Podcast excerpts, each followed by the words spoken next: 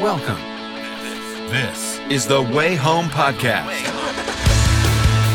A podcast built around conversations on church, community, and culture. And now, here's Dan Darling. Well, welcome to the first episode of the Way Home podcast. My name is Dan Darling. I'm Vice President of Communications of the Ethics and Religious Liberty Commission. Before I get into the conversations we're going to have today, I want to explain a little bit about this name, The Way Home, and why we, we chose it.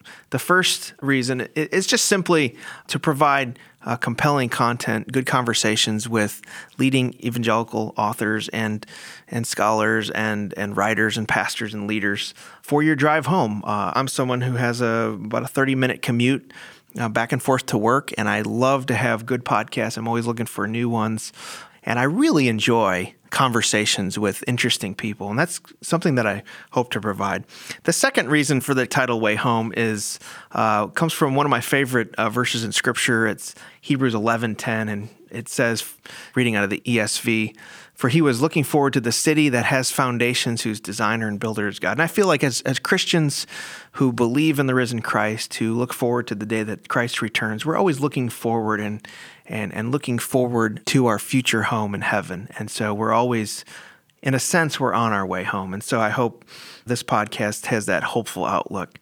But today we're going to have some really good conversations uh, with two of my favorite people. The first one is with Karen Swallow Prior, who is a professor at Liberty University teaching English and has, is also a very uh, popular writer and thinker. She writes for places like The Atlantic and Hermeneutics, which is a Christianity Today publication, and many other places. And she has a book out called Fierce Convictions, and it's a biography of a woman named Hannah More, who you may not have ever heard of, but you should have. And uh, Hannah was very influential in England in the 1800s, trying to end the British slave trade.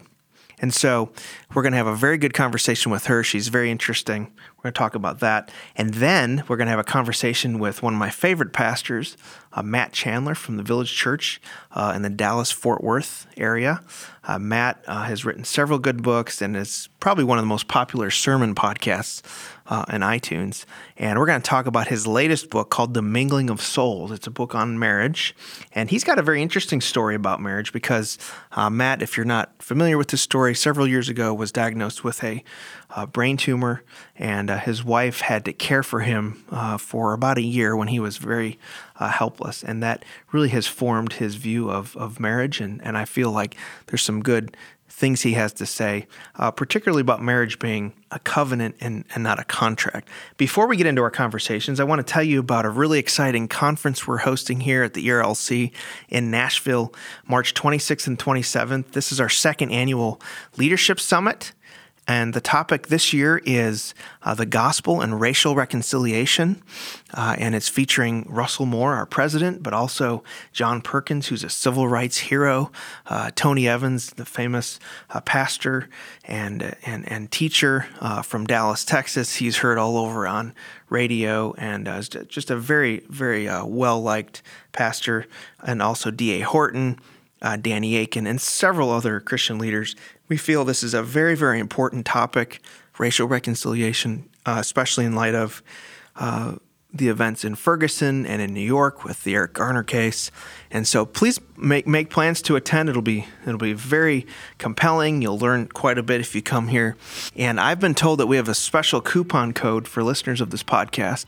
So if you go to the website, uh, go to my website, danieldarling.com, and go to the podcast page, there'll be show notes there. And if you link on the conference link and go to register for the conference, you type in way home when you register and you'll get a 15% discount. So I really encourage you to do that and join us in Nashville in March. Okay, now we're going to have our first interview with my friend Karen Swallow Prior. So I'm here with my friend uh, Dr. Karen Swallow Prior, who is uh, professor of English at Liberty University and uh, is a well known writer. She's written many, many um, articles and columns for places like The Atlantic and other places. Uh, she's won numerous academic awards. Has written a, a couple of books. Uh, one book is called "Booked: Literature and the Soul of Me," which is a fantastic book. And then she's a contributing writer for Christianity Today, The Atlantic, uh, In Touch, Think Christian, many other places. Uh, her latest book is The Extraordinary Life of Hannah More, poet, reformer, abolitionist. So, welcome to the podcast, Karen. Glad to have you. Thank you for it. thank you for having me. So, I read um, the, the, biography of Hannah More um, on summer vacation and just thoroughly enjoyed it, and was I just I just really loved it. Uh, great biography, just bringing to life someone that I don't think a lot of people knew about in terms of history. I want to talk about her, but before we do that, I really want to talk to you about, first of all, like how you um, you know, developed a love for literature. Uh, is this something that you always had as a child and sort of wanted to pursue? How did, how did that happen? Well, and of course, I tell the story more fully in my first book, which you mentioned, Booked Literature and the Soul of Me. But basically, um, I grew up in uh, a home where my mother and my father read to me all the time, and uh, of course, they read to my brothers too. And you know, for whatever reason, it really stuck with me. So, uh, from my earliest years, I remember just loving books and being encouraged to read, um, and even just being allowed to read whatever I wanted and whatever interested me. Which, um, you know, some some parents would probably uh, not approach it that way, but mine did, and um, and through that, my my tastes and my desires for good literature developed. Is this something that you always knew you would pursue, kind of as a career, teaching career? How did that how did that sort of happen? Yeah, actually, it is not. I mean, I loved reading so much, and and and and any subjects related to reading and writing in school were so easy for me that I never realized it was something that one could pursue uh, seriously. I wrote poetry for fun as a child, as most children do, mm-hmm. um, but I had no intentions of pursuing an academic life um, in the discipline of English until I got to college and uh, discovered that my chosen major of social work was a very bad fit, and that I wanted to just simply study the thing that I love the most, and that was literature. So I did that, and I've never looked back. You know, one of the things that you've really done well is kind of bringing to the evangelical consciousness and, and importance of literature and loving literature and how it kind of can form and shape us. Uh, do you feel like that's part of your mission and part of what you're doing? I do feel like that's part part of my call, a big part of it, and it's really kind of ironic because as I talk about in books, um, this liberal approach to reading that my parents allowed and that I pursued did not really match up with the kind of uh, sense that I got from the churches I grew up in about how to think about worldly and secular things. Mm-hmm. And so I felt a lot of tension growing up um, because of my love for literature and my my unabashed inclination toward you know I, worldly ideas and secular ideas and so forth. Um, and so the fact that I've been able to bring those two things together and integrate them seamlessly in my own life and provide a model of that for the church has just been so fulfilling and so enriching, but also kind of funny in an ironic way. I love how God's sense of humor um, just turns things around on us, and yeah. Um, my yeah, the resistance that I had that I met in the church is actually something I see God now using me to change, and I think that's delightful. It seems like there's a renewed interest in in, in literature uh, among evangelicals, you know, in the last, I would say 10, 15 years. Are you finding that among, you know, students that are coming in that they're, they're hungry to learn or is there kind of a, has the sort of smartphone, social media age hurt that, help that? Uh, what are you seeing? Well, my my perspective is a little bit more limited these days because I teach only English majors and graduate mm-hmm. students, mm-hmm. so I don't get to see the the freshmen and sophomores as much. Um, but I actually think the, the little bit that I do see, in some ways, the smartphones and the social media, um, as image driven as they are, they're also heavy with words. Mm-hmm. Um, so there is a lot of reading going on, and we're actually developing some new courses in our uh, program at Liberty to help students um, navigate blogs and articles mm-hmm. to read them critically, write them critically. So um, I'm actually kind of encouraged about how um, the social media generation is replacing the television generation, um, which really was just just about images, and social media brings words, I think, back into play. It really is. I've, I've often said that myself that. Um, we like we read. I think we read more now, just because people are posting links interesting things. You're having your friends and your your tribe, so to speak, say, "Hey, this is good. I read this," and passing it on. Mm-hmm. I mean, right? I, I've even long form has been kind of uh, resurrected in some senses, you know, because there's you know the internet. There's no limit to you know in terms of space, Right. and so I think Right. that seems to be a good development.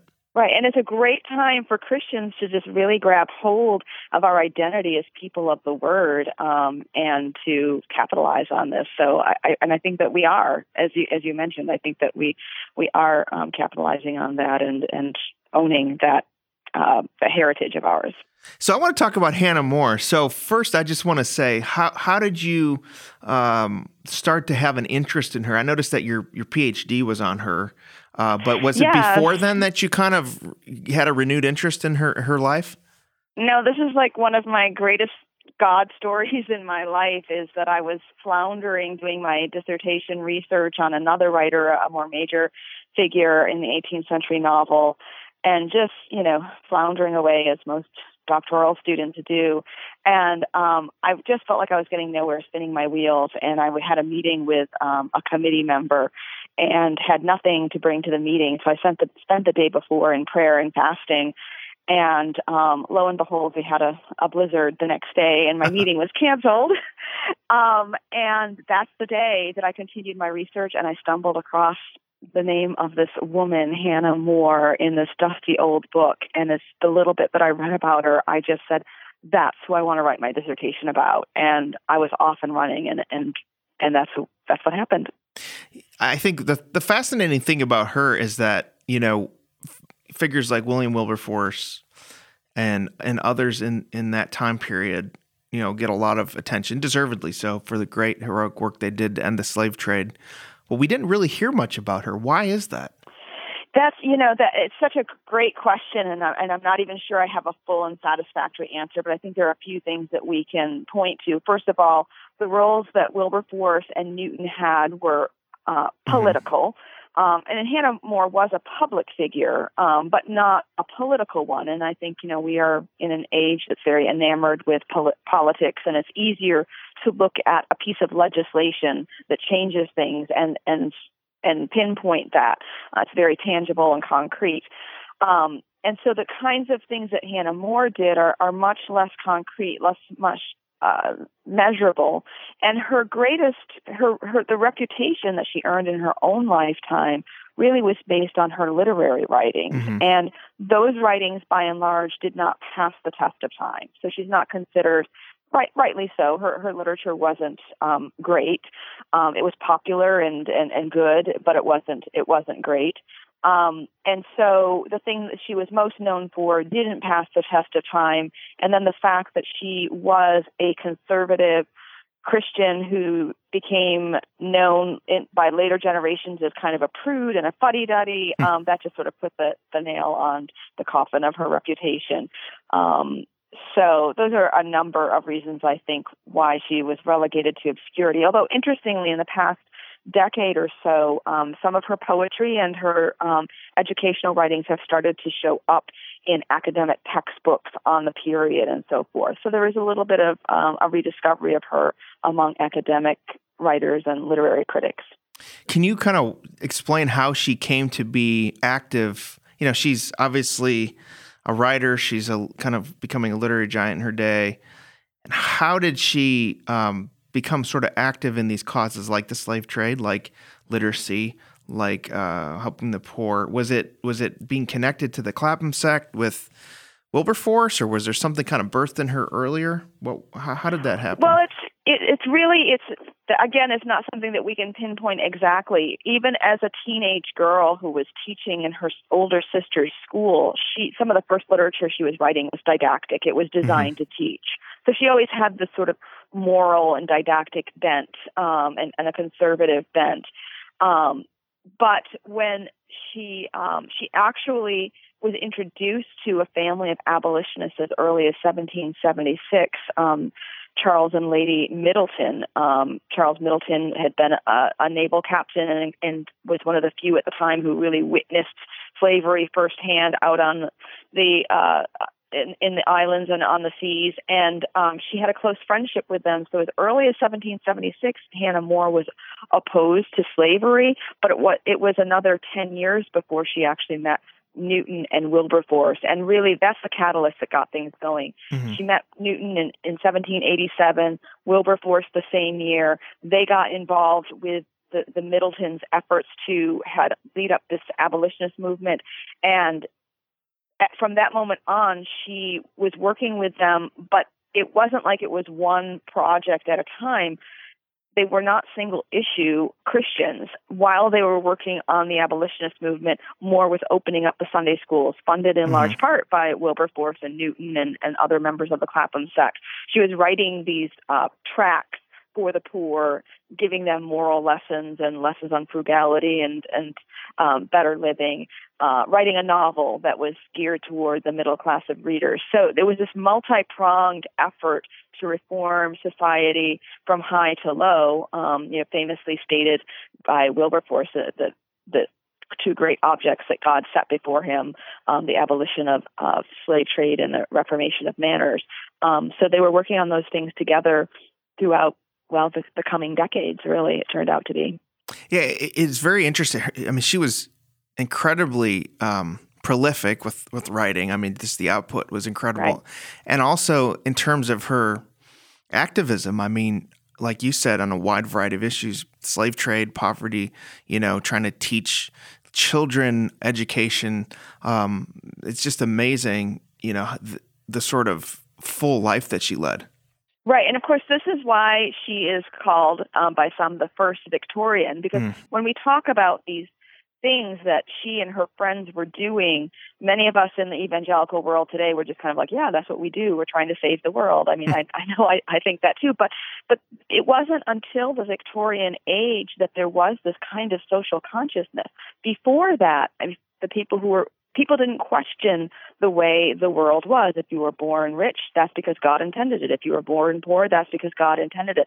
The whole idea of progress and social mobility and transforming the world to make mm-hmm. it a mm-hmm. better place, those are very modern ideas. And we can look at Hannah More and her friends and see them as some of the pioneers bringing about that idea of progress and change and helping the poor, even helping the poor was a new idea and a radical one, and the one that met opposition. Um, and More had to really combat some hostile critics in order to just simply teach the poor to read because that was seen as a revolutionary act. I wanted to ask you about that because she, as she traveled in the sort of literary circles and, and high society, and I'm and I'm guessing she got a lot of um, flack, opposition, A, for being a woman who was an activist in those days. I'm guessing that wasn't, you know, that wasn't popular, but also just, right. you know, kind of poking at some of the issues that kind of the higher classes wanted to ignore, such as slave trade and and and uh, education for poor kids. Did she get a lot of, um, of opposition from those circles? Oh, she got a tremendous amount of opposition, and and you know, again, if if you read my book, I, I'm saying the listeners, if the listeners read the book, I, I paint this more fully.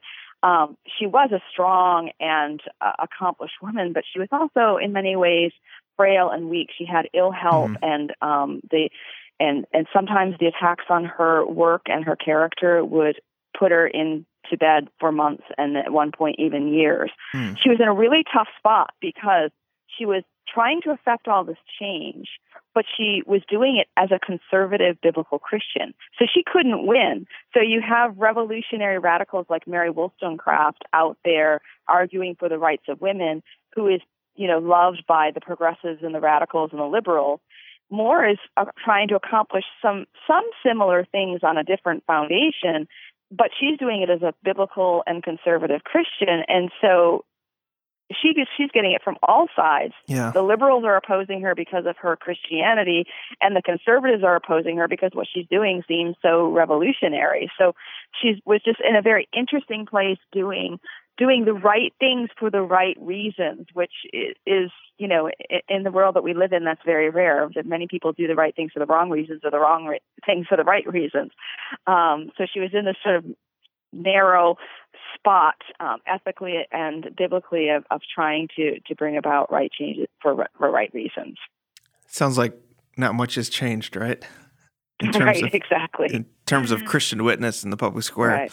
Um, I wanted Right. to. I think one of the more interesting parts of her life was the her broken engagement, and she almost got married, and you know, a couple of times he backed out, and then she finally was kind of like, "Okay, I can't do this anymore." I mean, how did that kind of shape her? You know, her- that that sort of suffering combined with her illness. How did that kind of shape her?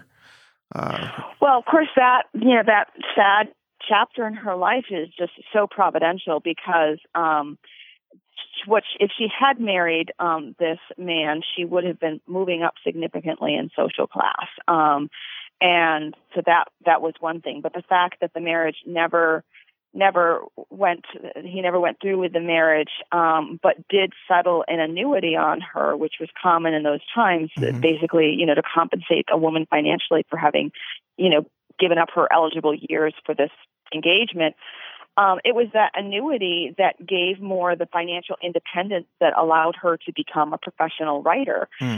Um, so this never would have happened if she had been married and then likely had children and so forth. Her, her life would have taken a, a different turn.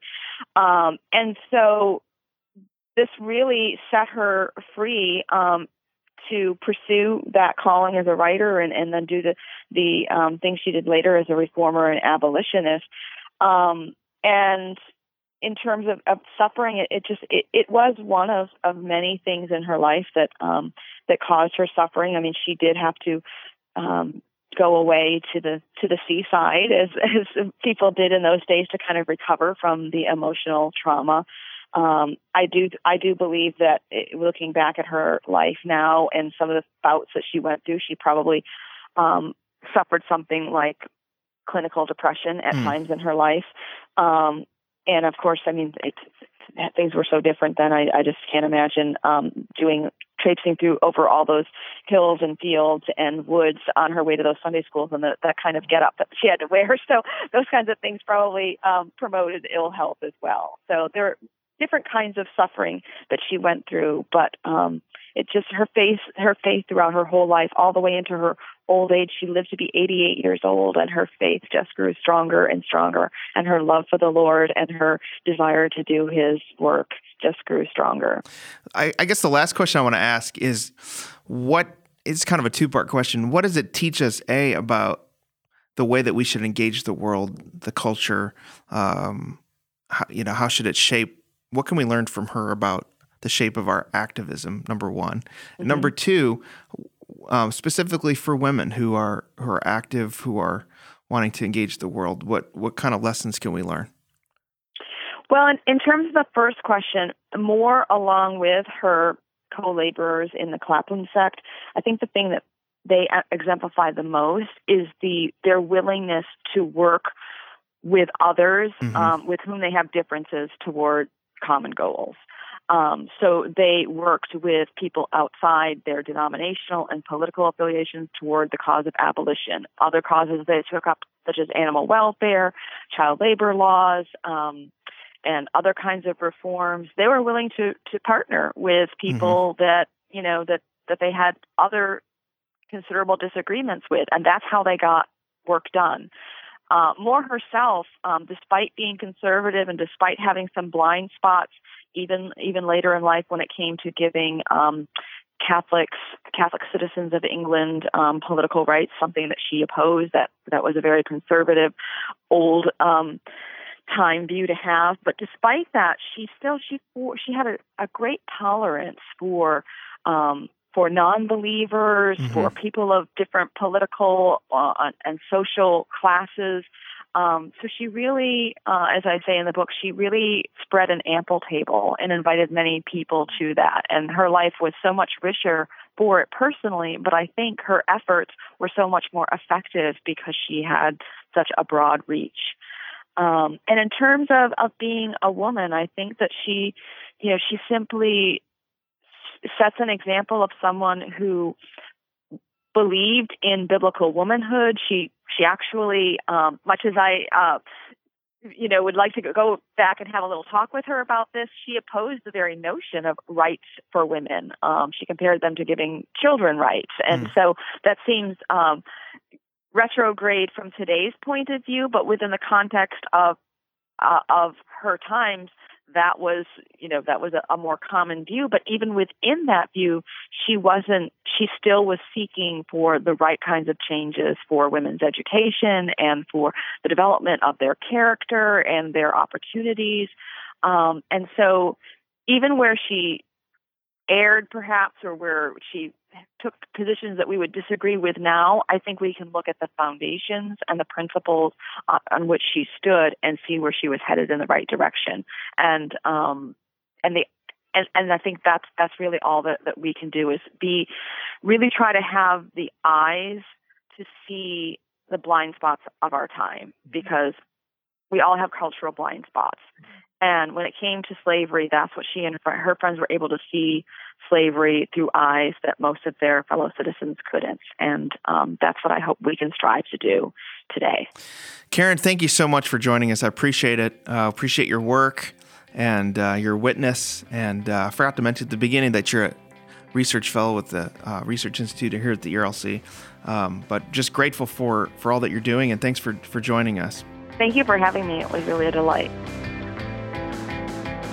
Well, that was a great interview with Karen Swallow Prior. I encourage you to get her book, Fierce Convictions. We'll have the link up on my website, danieldarling.com. If you click on the podcast page, we'll have all the show notes there for anything that you're, uh, we discuss in this episode. And now we're going to talk to Matt Chandler, who's pastor of Village Church in uh, Dallas Fort Worth area.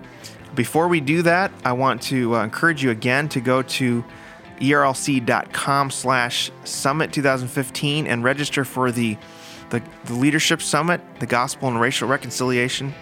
Uh, we're having speakers like uh, danny akin and tony evans john perkins russell moore uh, and many others. We have a special coupon code for you way home you'll get 15% off so don't forget when you do register put that in the registration. And now our interview with Matt Chandler, uh, pastor of Village Church in Texas and author of the new book, The Mingling of Souls. I guess I want to talk a couple things. One, obviously, we're in a, a culture that is increasingly uh, antagonistic, I guess, sure. toward traditional marriage. And so, I guess the first question is how are you talking to future church planners and church leaders and, and equipping them to kind of articulate this in, in this culture? Yeah, I, I think the, the best thing to do in an increasingly hostile or at least increasingly um, marginalizing culture is is to help pastors one understand God's design for marriage, um, and and then really how human flourishing occurs within God's good design, um, and and then from there. Um, you, you want to paint the picture that the Bible paints of God's ideal for marriage. I, I agree that saying biblical marriage is, is it's going to jam you up in conversations with secularists because right. they're going to go, which one?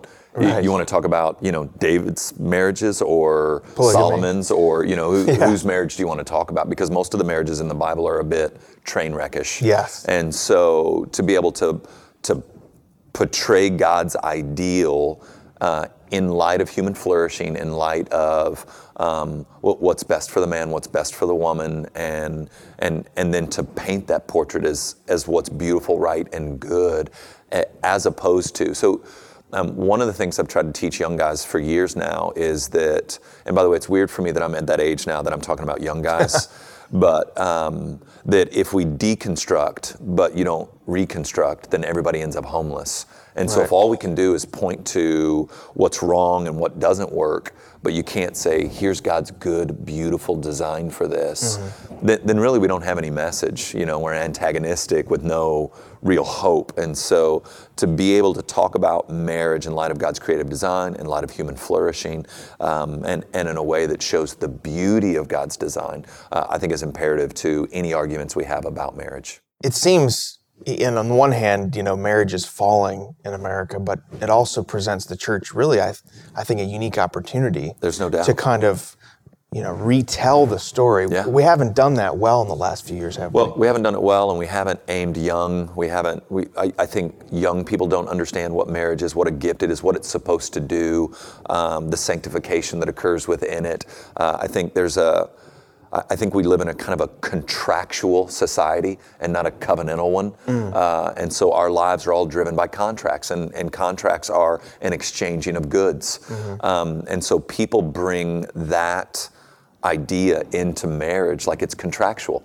But our vows on our wedding day certainly are not contractual, Right. they're covenantal. Right. Uh, in fact, people would be mortified if they went to a marriage and the vows were contractual. I will do this if you will do this. If you give me this, I will stay. Yeah. But that's not vows. Vows historically are I give myself to you. Better or worse, I'm doing it with you. Mm-hmm. Richer or poor, I'm doing it with you. Sickness and in health, I'm doing it with you. And and so the vows are extremely covenantal. They're I'm not going anywhere. Come, you know, if life goes really well for us, I'm going to enjoy that with you. And if life starts to fall apart, I'm doing that with you. And, and so, because we live in a contractual culture that, that doesn't have much of an understanding of covenant, then I think it becomes imperative for pastors to help as soon as possible.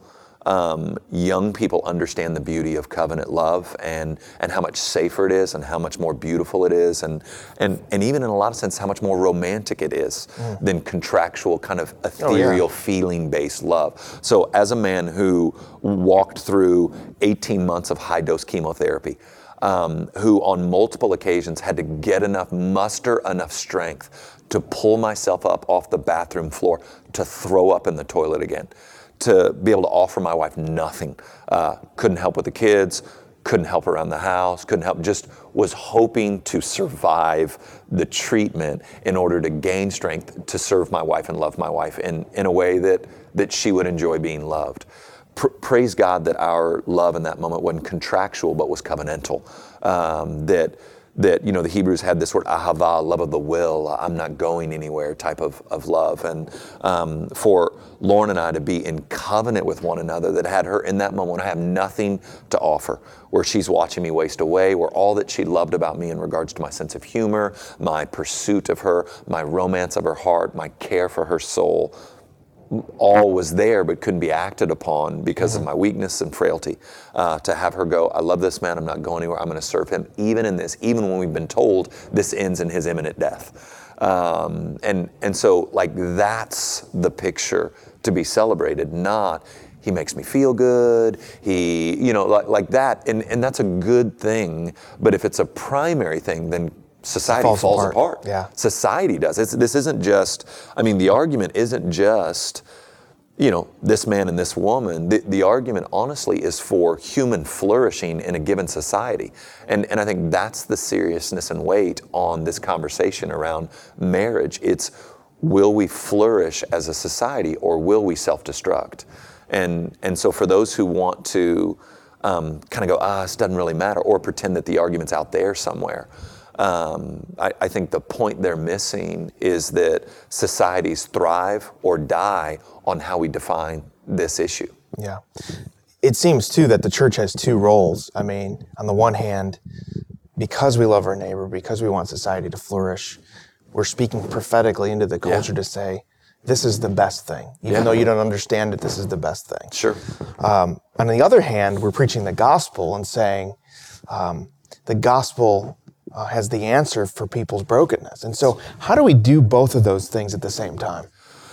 Well, I, I think the gospel message is what informs and shapes, l- like all that we're doing, and so it's helpful that it, it's helpful that that the apostle Paul is going to give us in his letter to Ephesians that a man's pursuit of woman and his covenant love for a woman i- is is seen in Christ's pursuit of the church and his Right. love for the church. And so the man should be taking his cue from Christ and the church, and the woman should be taking her cue from Christ's relationship with the church and the church's relationship with Christ. And, and that marriage itself is a picture of God's covenantal love towards his bride. And, and so marriage, particularly, is so ripe with um, the, the themes of grace, the, the themes of God's ransoming, rescuing, pursuing love, that, that it's not hard to be prophetic and, and preach the gospel clearly because what you're saying is that here, here we have this institution that's broken and difficult and uh, like anyone who says that marriage isn't at times difficult hadn't been married Right, exactly.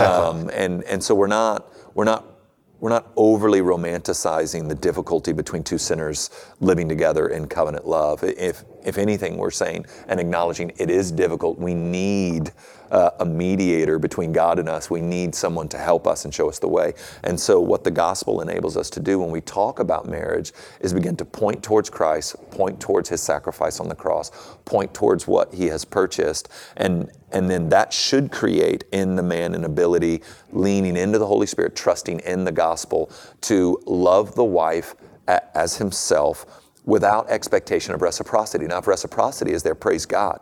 But God's command on the husband is to love his wife regardless of reciprocity, um, and for the wife to respect her husband regardless of reciprocity. And so, in that space, you, you, you, really get to kind of come back to this is how Christ loves you. Uh, this is how Jesus pursues you. So when a man goes, man, it's really difficult to love my wife this way. She's such a difficult woman you know, I know in my own life when, when my wife and I have kind of had difficult seasons that the word of God will really bear its weight on me and, and you know, the Lord be like, huh, this sounds familiar. Yeah. This, I, like this, like she's not responding yeah. like you would want her to respond. It's kind of yet, the point. Uh, yeah, right. And, and so I, I think that the gospel, uh, along with this prophetic voice on what marriage is, the gospel just is right along, if not the tip of the spear mm-hmm. on the conversation of Christ's steadfast, unwavering, ferocious commitment to those who are His. We're not just saying to the culture, you know, get off my lawn, you people that are trying to change it. Gosh, no. Be like us, because this is, you know, this is how we should be. We're saying, no, there's, there's the, the gospel is the answer, and it, it points is. us to something better. It is because you can have.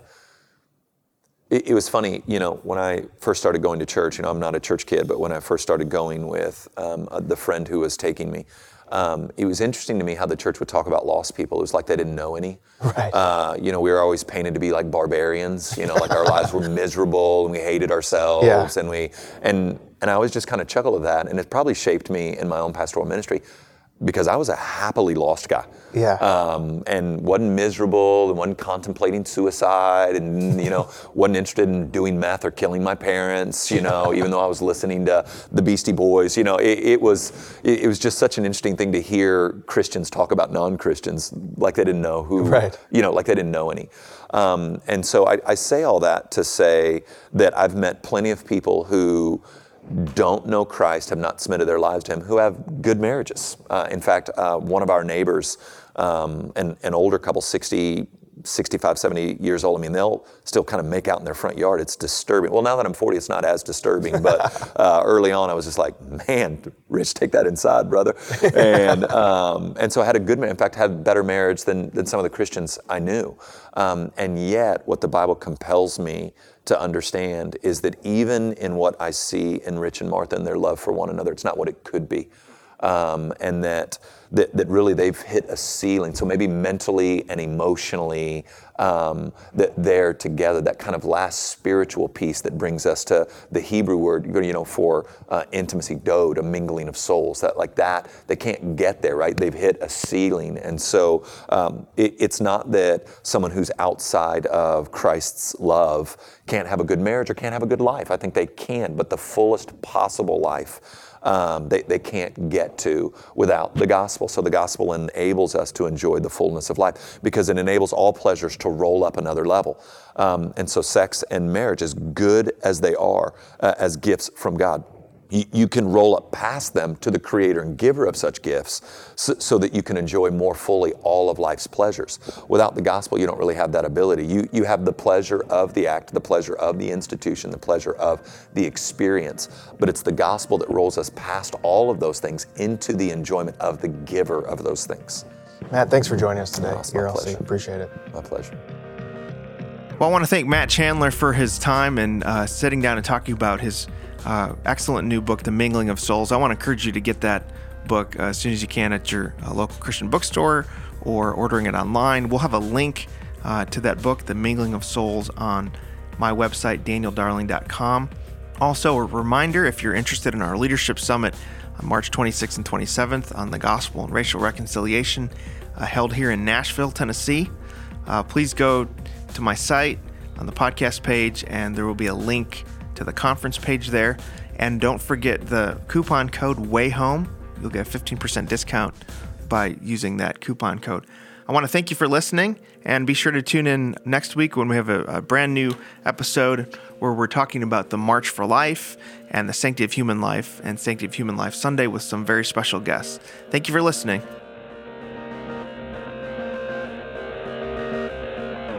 You've been listening to the Way Home podcast. For show notes, more information about Dan Dan or the ERLC, please visit danieldarling.com.